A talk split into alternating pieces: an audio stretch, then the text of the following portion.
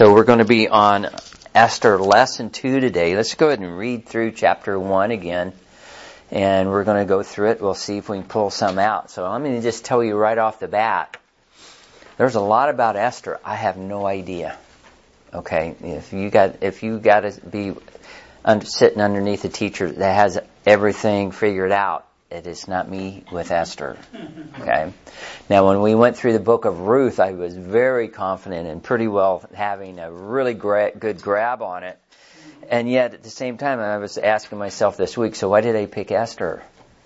And I think Esther, again, is one of these books, like, like Ruth, that is pregnant with all kinds of meaning for the times that we live in. And even though we're not going to nail it all down, if we can just pick out a few things here and there, I think it will help us. Okay? So the book of Esther, chapter 1. Now it came to pass in the days of Ahasuerus, and this is the Ahasuerus which reigned from India even to Ethiopia over a hundred and seven and twenty provinces. That in those days, now again, we talked about that a couple weeks ago. Anytime we see those days in there, it's a reference, just kind of like what we saw back in the book of Jude. Uh, but but when you really think about it, the whole thrust of the Old Testament is really pushing towards that day. So I don't know if we're going to ever get out of a book that doesn't talk about that day. Okay. It says that in those days, when King Ahasuerus sat on the throne of his kingdom, which was in Shushan the palace, in the third year of his reign, he made a feast unto all his present princes and his servants, the power of Persia and Media the nobles and the princes of the province being before him, when he showed the riches of his glorious kingdom and the honor of its excellent majesty many days, even a hundred and fourscore days. And when these days were expired, the king made a feast unto all the people that were present in Shushan the palace, both unto great and small, seven days in the court of the garden of the king's palace, where were white, green, and blue hangings fastened with cords of fine linen and purple to silver rings and pillars of marble. The beds were of gold and silver upon a pavement of red and blue and white and black marble. And they gave them drink in vessels of gold, the vessels being diverse one from another, and royal wine in abundance according to the state of the king. Now whoever writes this, which we believe is Ezra, man, he's writing details. Mm-hmm.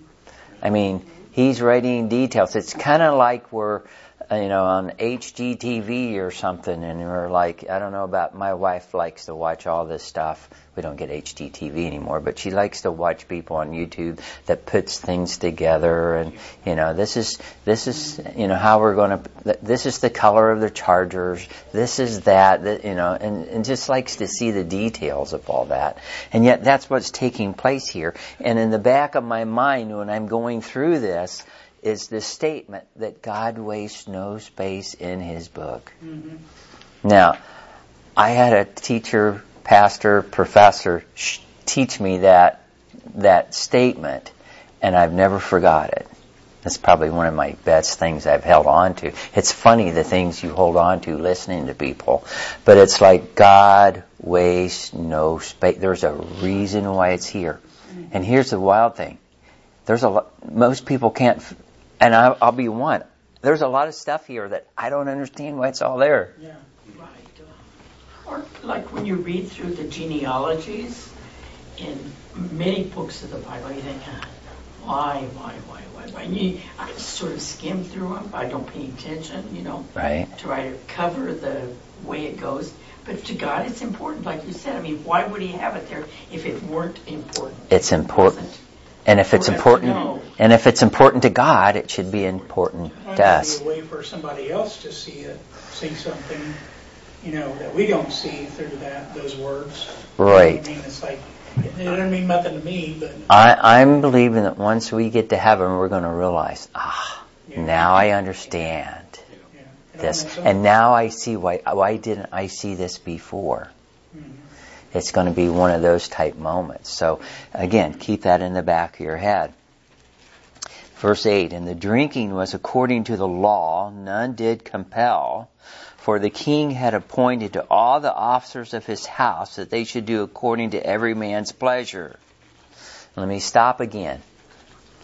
Almost every commentator you'll read on this will say this was a drunken orgy that was going on here, but that's not what I read. It doesn't say it. It's, it says that they were compelled to drink what they believe, but yet uh, I think it's also according to the law. Okay. Uh, so we need to keep that in the back of our head. Verse 9 says, And also Vashti the queen made a feast for the women in the royal house which belonged to King Ahasuerus. And on the seventh day, when the heart of the king was merry with wine, he commanded Mehum, Mehumim, Biztha, Harbona, Bigtha, Abagtha, Zethar, and Carcas, the seven chamberlains that served in the presence of Ahasuerus the king. Now I'm going to assume that these are probably eunuchs, like Daniel was, okay? So we're a few years behind Daniel because we know that, that Daniel was carried away to Babylon and yet here the Medes and the Persians have taken over from Babylon. The city has changed. They've switched back to, to the city here. And yet, but you see the same, uh, basically scenario before the, before the palace, before the king. And so, uh, these chamberlains, I'm assuming are, um, um, eunuchs that served in the presence of Ahasuerus the king to bring Vashti the queen before the king with the crown royal to show the people and the princes her beauty, for she was fair to look on. But the queen Vashti refused to come at the king's commandment by his chamberlains. Therefore the king was very wroth, and his anger burned in him. Then the king said to the wise men which knew the times, we're going to go back and look at that today. For so was the king's manner toward all that knew law and judgment. And next unto him was, and then we have a list of guys, Carshena, Shethar, Admatha, Tarshish, Meres, Marsena, and Memucan, the seven princes of Persia and Media, which saw the king's face and which sat the first in the kingdom. Now this, these guys here, it's a different group of seven. And again, I'm thinking, why 7 mm-hmm. Why seven chamber, why seven eunuchs? Why seven princes here basically? And these princes are guys that ruled not just necessarily under the king, but with the king. So, you know, I, we would call them like governors you know, there'd be somebody that was actually the the the, the Babylon nation was or, or Mede nation was so so large that it took quite an undertaking to to to rule this. So we had seven of these guys. Okay. And what's interesting is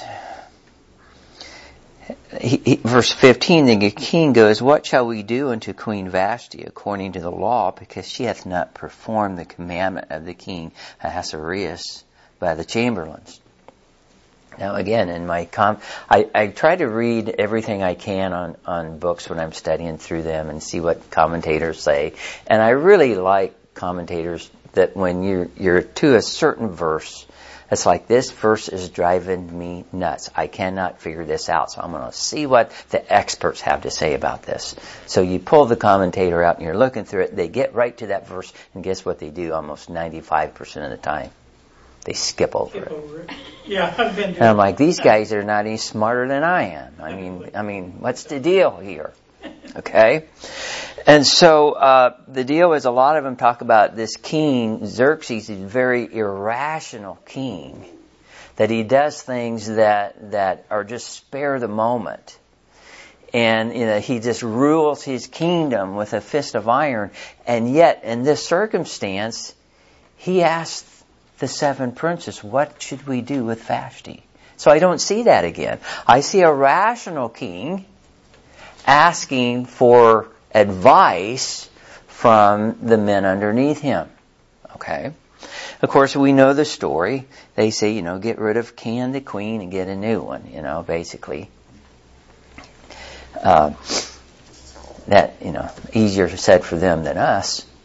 You know, I wouldn't want, I would not go there anyway, but here's, here's the deal. So that's kind of the story. We know that. So I want to just kind of go back and look at that a little bit today on our handout. So I want to just point out some things that we need, again, for your study, for your thinking, and for you just to put in the back of your mind, your brain, that maybe won't get answered you know, going through the study, but you've got them locked in there somewhere that somewhere down the road maybe the Lord will show you, if not during our study. First of all, I want to point out is the feast. And we talked about. I think Sharon, you mentioned that there's two feasts. Two weeks ago we were talking about this. There's two feasts. One was for the kingdom. It took, it was a six month long feast. Now that was, that was basically for, for the king to show off his kingdom to the people around.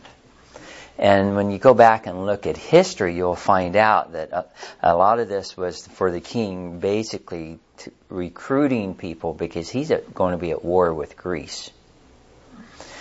And uh, so he's having this big feast campaign to pull everything together to show everybody how great their kingdom is.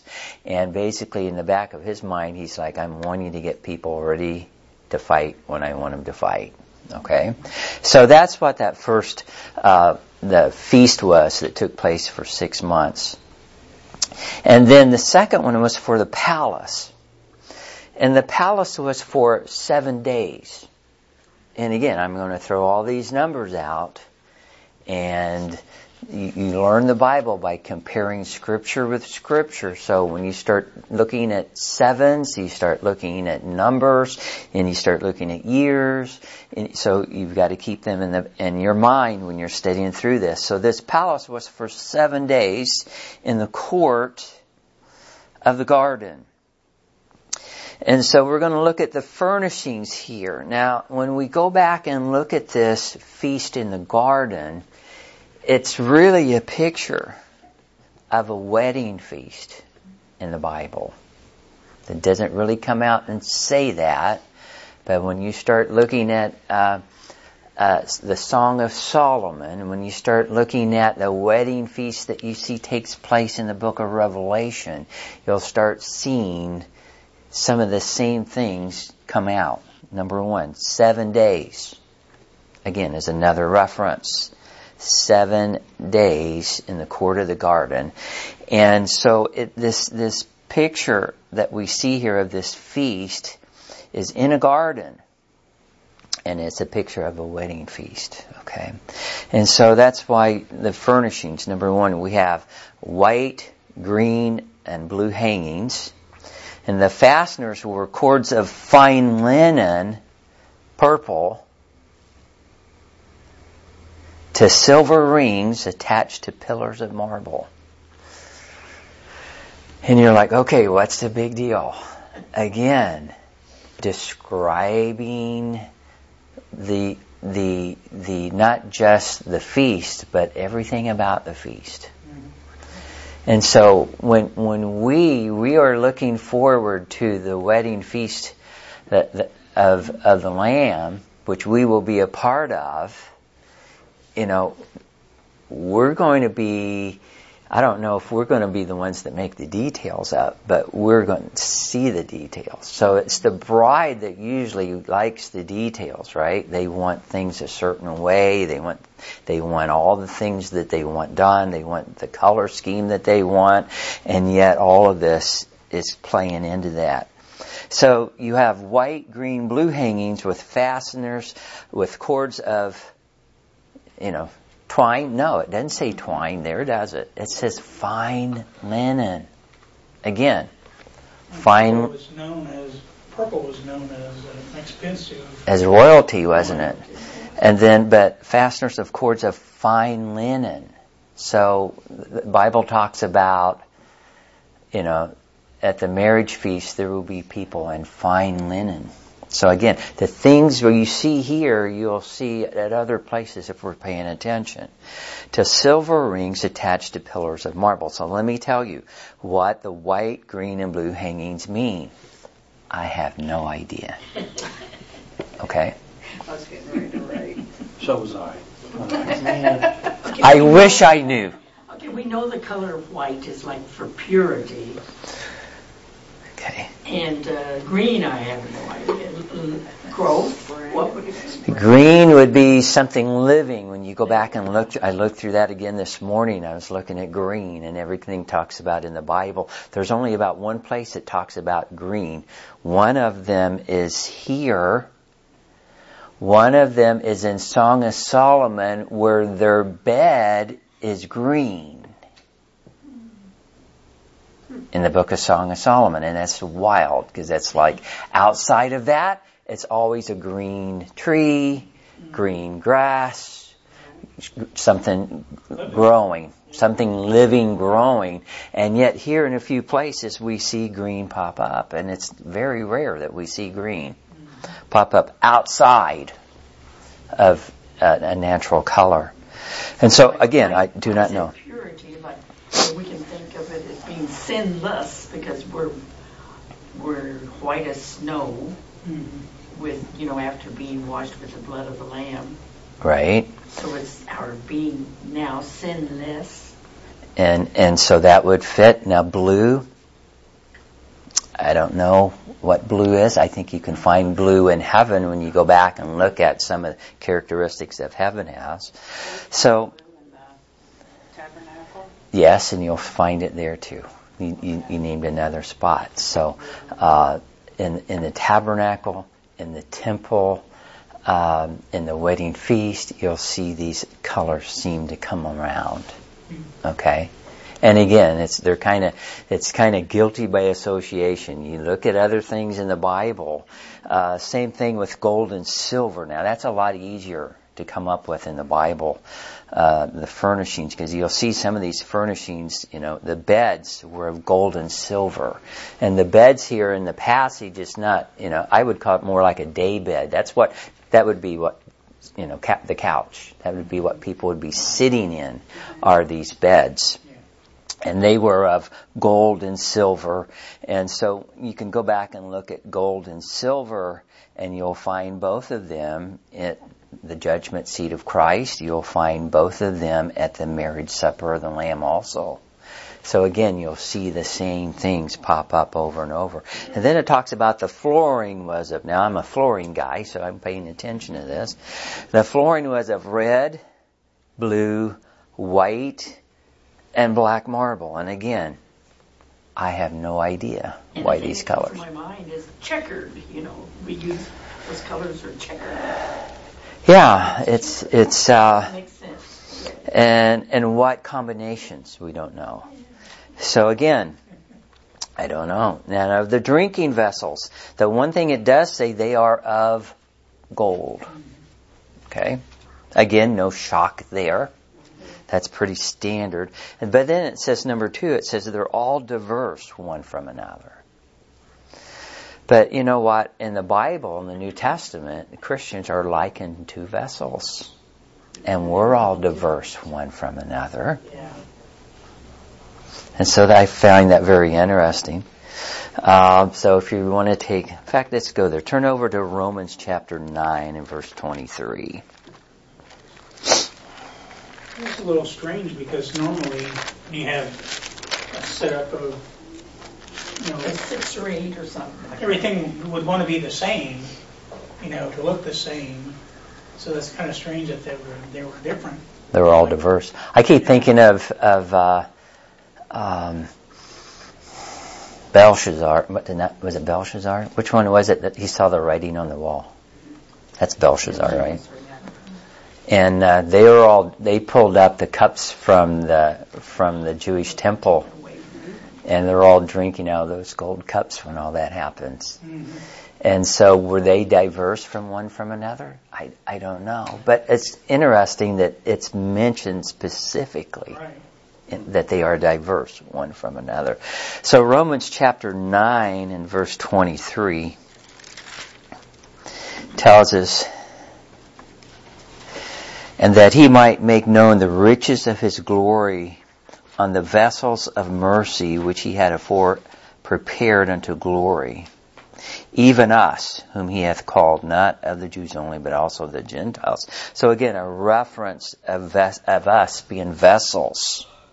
So turn over to Second Corinthians. We'll see if we can keep moving with this same theme here. 2 Corinthians 4 7.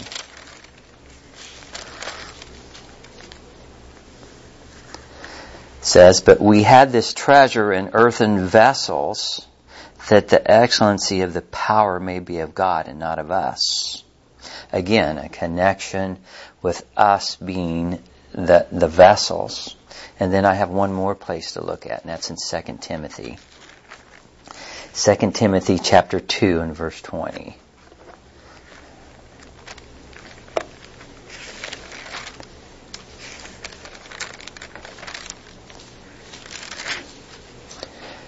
2 Timothy 2:20 tells us, "But in a great house there are not only vessels of gold and of silver, but also of wood, of earth, and some to honor and some to dishonor." Okay, so again in the New Testament, we are likened into vessels, okay? And so uh, I just kind of threw that in there. The drinking vessels were of gold, they're all diverse from one another, and the drinking was according to law. Okay? So on page two, I have two lists here.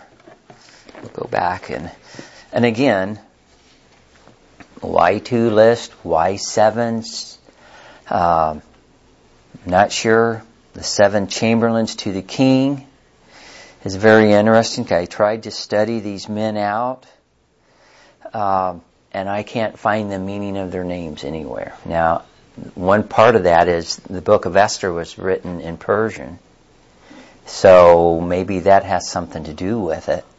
But I cannot find, whenever I look any anything up, I'm looking at the, these names and nothing pops up except they were a chamberlain for King Ahasuerus in, in the book of Esther.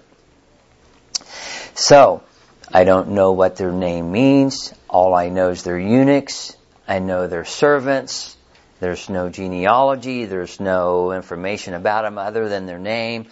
All I know is they are listed. So there's a reason why they're listed, okay? And then I want to look at the seven wise men of the king. So I will, I did look these up, and so I will give you a little bit of information on these. Now again, these are royal dignities that serve with the king, and apparently they have some pull with the king because he asked them what to do about Vashti. He goes, what do you guys suggest we do here?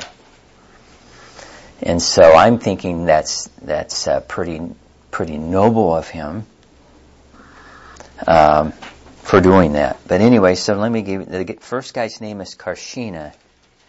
His name means slender. Slender? Slender. I guess we'd call him slim.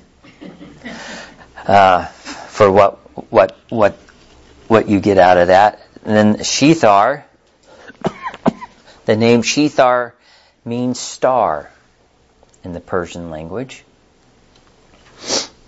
which is very interesting because we'll see that same word come up again in a little bit. Uh, Admatha means God given. Isn't that interesting? Here we have a Gentile king who has a guy that's underneath him whose name means God given. Now, maybe that isn't talking about the God of heaven. I don't know. It could be uh, some other God. I don't know. But that's what his name means, God given. And then we have the, the man Tarshish. His name means hard. Hard. Yeah, so his name means hard. But you know, that word hard just may mean uh, no nonsense, fair minded. You know, that's how I would consider that. I, I had one one of the churches I went to. I was kind of head over the deacons, and the pastor asked me, "So how do you how do you sum up your deacons?" And I go, "I said I've got I've got two deacons that are kind of hard, and I got two that are just kind of middle of the road, and I got two that are just as soft as a marshmallow. And he kind of probably looked at me like, "What in the world are you talking about?" I'm like, "Well, I got two guys that are just, just you know, no nonsense. You know, this is the way it goes." And two guys are pretty average, and two guys are just all over the place. But uh, that's how I described it. So, for what that's worth. Which ones did you prefer to have? I mean, which ones You, you kind of need a combination. Uh, but, you know, you, you got some guys that are real soft hearted, which you need. But you need some guys that are, are real. When you're dealing with the finances of the church and maybe, and you're dealing with benevolence and you're dealing with things, and I'll give you an example. Uh, one of them was like, well, we have a hole in the parking lot out here, so we really need to pull some money out of benevolence and go out here and patch the parking lot. We're renting a building. There's a hole in the parking lot. It's their responsibility. We're not going to pull money out of benevolence to go patch the parking lot. When we were renting th- that space, we were renting a school at the time. So that was an example of a what I call the soft guy. He goes, well, this needs to be done. We need it. You know, no, no, no. Let's, you know, let's focus our money where it needs to go. And then you've got some that's like, okay, well, you know, this person meets all the requirements. Uh, let's let's let's help this person out. There's always things that go through with the church all the time. People always wanting money. They're wanting this. They're wanting that, and you kind of have to weigh everything out. So some people are are pretty pretty loose, and some people are really tight. okay, I tend to be the tight person. Even in this church, you look at me like you, you're the you biggest. really need, like you said Here. before, you really need all you, you need a combination because you need that, you know, and, and that's what this king had. He had guys under him, and he, and and when you're a leader, you need to you, you don't need to usurp your authority all the time. You need to use those people under you to help you with with leading. Our pastor Brian did an excellent job with that, you know. He, he's got more patience than I than I could ever shake a stick at. Our pastor Brian is an amazing guy, and I'm like I'm I'm probably the hard guy in the group, and uh, but no, it just it works together. Okay, so hard. Uh, the next guy, Meres, his name means worthy. Worthy. In fact, the, the same name, or the next name, Marsena, also is from the same root word, which means worthy. So he has two men on here that their name means worthy. And then you got this guy, Memucan, the very last one, the one that opens up his mouth and tells the king what to do with the queen. I have no idea what his name means. I could not find that anywhere. It's not listed anywhere, but yet he's, he must be a spokesman for these guys. So uh, let me give you a couple more names. Esther. Esther is it the Persian name, and what do you think it means? It means star. I was going to say that. I don't know why. Kind of like the man Shethar. His name means star also. And so Esther in, in Persian means star. And can anybody tell me what Esther's name was in in, uh, in Jewish? Her Jewish name. It's a cool name. It's Hadassah. Hadassah is Esther's Jewish name, and it means myrtle. M M Y R T L E. So I'm thinking like the myrtle tree, the myrtle tree. In fact, in in Bible, I'm looking through it with my concordance, and I'm trying to find other places of myrtle, and it's always connected to a myrtle tree. Okay. Now, I'm thinking since I'm such a great gardener, I'm I, and for a guy, I do know a lot of plants. So, uh, and, and so do maybe some of the rest of you too. Rex is a gardener. He knows probably his flowers and all kinds of things. But a, a crepe myrtle. Anybody know know what a crepe myrtle looks like? Okay, Mark, are you a are you a plant guy? Not completely, no, but I think that's the one that uh, leaves, it, uh, what do you call it, umbrellas over and has the uh, purple, Yeah, it's different colored flowers, Yeah. and some of them are more of a bush, and some of them, when you go south, it's more of a tree. know. So if you go to South Carolina, Uh, when I went to South Carolina to meet David once, uh, was it South or North Carolina? I don't know. But they had a huge tree in the front yard. It was a myrtle tree. And so they just grow crazy down south. I think here they don't. Does anybody here in town have a crepe myrtle that you know of? I, I think I know somebody that has one over in Greenwood. Okay. If it's the same tree that I'm thinking of. Is it is it more of a is it a big tree? It's a big It, tree. it, it's a tree. Yeah. Okay. It's been growing for a long time and they've been nurturing it. So I don't know. I don't know if it's two different varieties. One's a, more of a bush and one's a tree, or it just starts out and then it, and it forms into the tree. But like if you go if you go to Branson, you'll start seeing a lot of crepe myrtles there, or or Springfield, or some places a little bit farther south. And but they're a beautiful tree. You know, I, I thought about, man, we need to plant some of these up here, and I'm like, I don't know if they'll take the weather.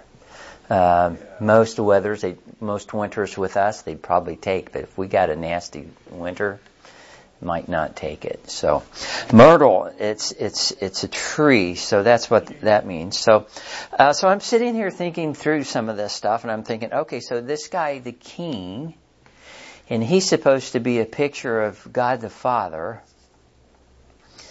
and he has seven wise men, and it just so uh, lays out in the Bible that there are seven spirits of God. And so if you have your Bible with me, and let's go look at them. Let's go over to the book of Isaiah.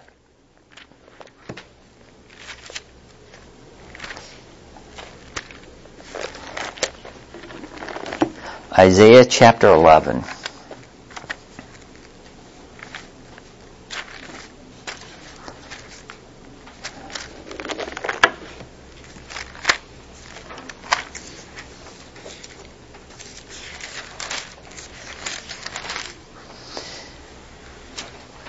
Isaiah chapter 11, we're going to see that there are seven manifestations of the Spirit in verses 1 and 2. So let's look at those. So, and there shall come forth a rod out of the stem of Jesse. So who's the Jesse here? Israel, or Or, Judah, or what? No, and specifically, it's a person, David's father. David's father. Okay. And there shall come forth a rod out of the stem of Jesse. Of course, now when we studied Ruth, Ruth was the great great grandmother of David. So she's in this line here. So one of her sons, her first son was Obadiah. Does that sound all right? Um, it's not in my notes. I'm just thinking. And then the next, the one that she has with Boaz, sounds like, if I remember right, it was Obadiah. Obadiah's son was Jesse. Okay, same Jesse. It says, and uh, a rod out of the stem of Jesse, and a branch. Now, what's what's interesting about that word branch? It's capital. It's capitalized. Who are we talking about here? Branch. We're talking about a name of the Lord Jesus Christ. He is the branch. Okay. I have, a, I have somewhere in my Bible. I have a list of names for Christ. Branch is one of them. One of his names is called, get this, Star. What? Star. And I'm like, interesting. But anyway, and a branch shall grow out of his roots, and the Spirit of the Lord shall rest upon him, the Spirit of wisdom and understanding, the Spirit of counsel and might, the Spirit of knowledge and of the fear of the Lord. And shall make him a quick understanding in the fear of the Lord, and he shall not judge after the sight of his eyes, neither shall reprove after the hearing of his ears. But with righteousness shall he judge the poor, and reprove with equity for the meek of the earth, and he shall smite the earth with the rod of his mouth, and wish the breath of his lips shall he, and with the breadth of his lips shall he slay the wicked. Again, that's Revelation 19:15. So we have here a seven spirits of God listed in this passage. we have number one, the Spirit of Jehovah, the Lord, the Creator, the all existing one. We have the Spirit of wisdom, the Spirit of understanding, the Spirit of counsel, the Spirit of might, the Spirit of knowledge, and the Spirit of the fear of the Lord. All of these existing in one. Now how they all tie in, I don't know, but I know there's seven. So in the back of my mind, I'm connecting seven somehow loosely with this king, Ahasuerus, that has seven people that really co rule with him. Even though he's top dog, he's ruling with these seven guys. Okay? Alright, so, again, I just throw that in, what you do with it. Okay? Uh, back to Esther. And so back to Esther, and let's look at verse 13, because it says here, and we're going to wrap it up kind of with this. It says, and see if I got the right passage here. Then the king said to the wise men, again, where are we at? We're in, we're in Persia, which is basically Babylon. And remember when Christ was born, where did the wise men come from? The east. How did they know where to go and all that? Daniel. Who knows? Maybe, maybe some of these wise men was the same group with Daniel. It says, Then the king said to the wise men, which knew the times, for so is the king's manner toward all that knew law and judgment. So that's a big word there, that knew the times. We started out in those days, but here's a reference to the times. So number one, those times it's talking about, number one, are the times that they're living in at the time but there is also as a reference to prophecy in the last times. Okay? So it has a dual purpose there. So turn over in your Bible to Ezekiel chapter 12.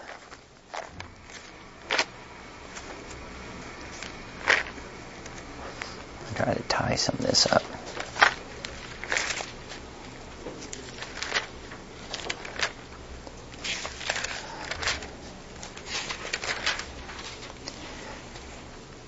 Ezekiel 12 and verse 27.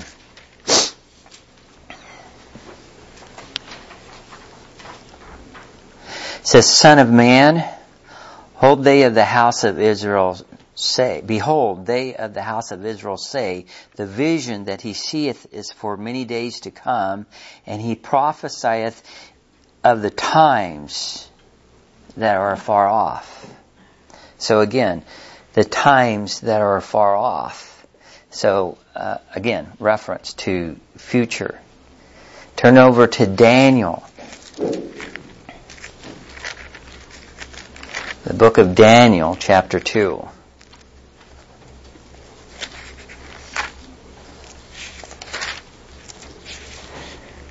Daniel 2:21. In fact,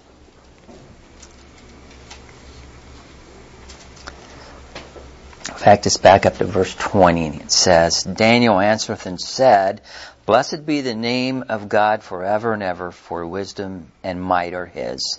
And He changes the times and the seasons. He removeth kings and setteth up kings. He giveth wisdom unto the wise and knowledge to them that know understanding. So, Daniel's using the same word, the times here. So if you're taking notes, let me just give you a few more to jot down. We won't look at all of them. Uh, one place you'll see this is in Luke chapter 21 and verse 24. Luke chapter 21 and verse 24.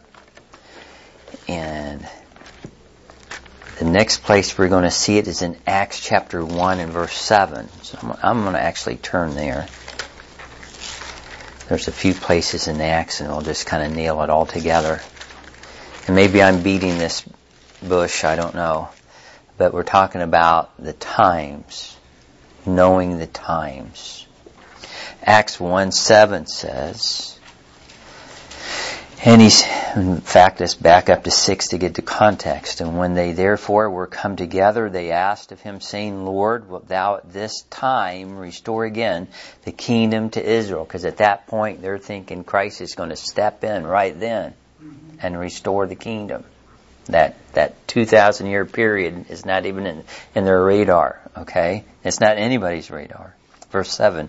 And he said to them, Jesus, he says, It is not for you to know the times or the seasons which the Father hath put in his own power, but ye shall receive power. And then it goes on. So now skip over to Acts 3.19. Acts chapter 3 verse 19 says, Repent ye therefore, and be converted, that your sins may be blotted out, again, Old Testament, when the times of refreshing shall come from the presence of the Lord. Again, Old Testament, second coming reference there. And then look at Acts 3.21. In fact, was that what I was looking at? Yeah, 319 3 to 321.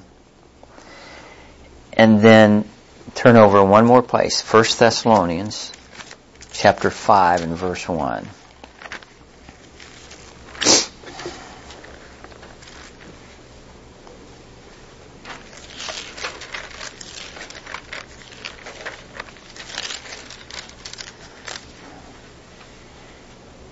I'm sorry, 1 Thessalonians 5 1 says, Paul speaking here, but he says, But of the times and the seasons, brethren, ye have no need that I write unto you.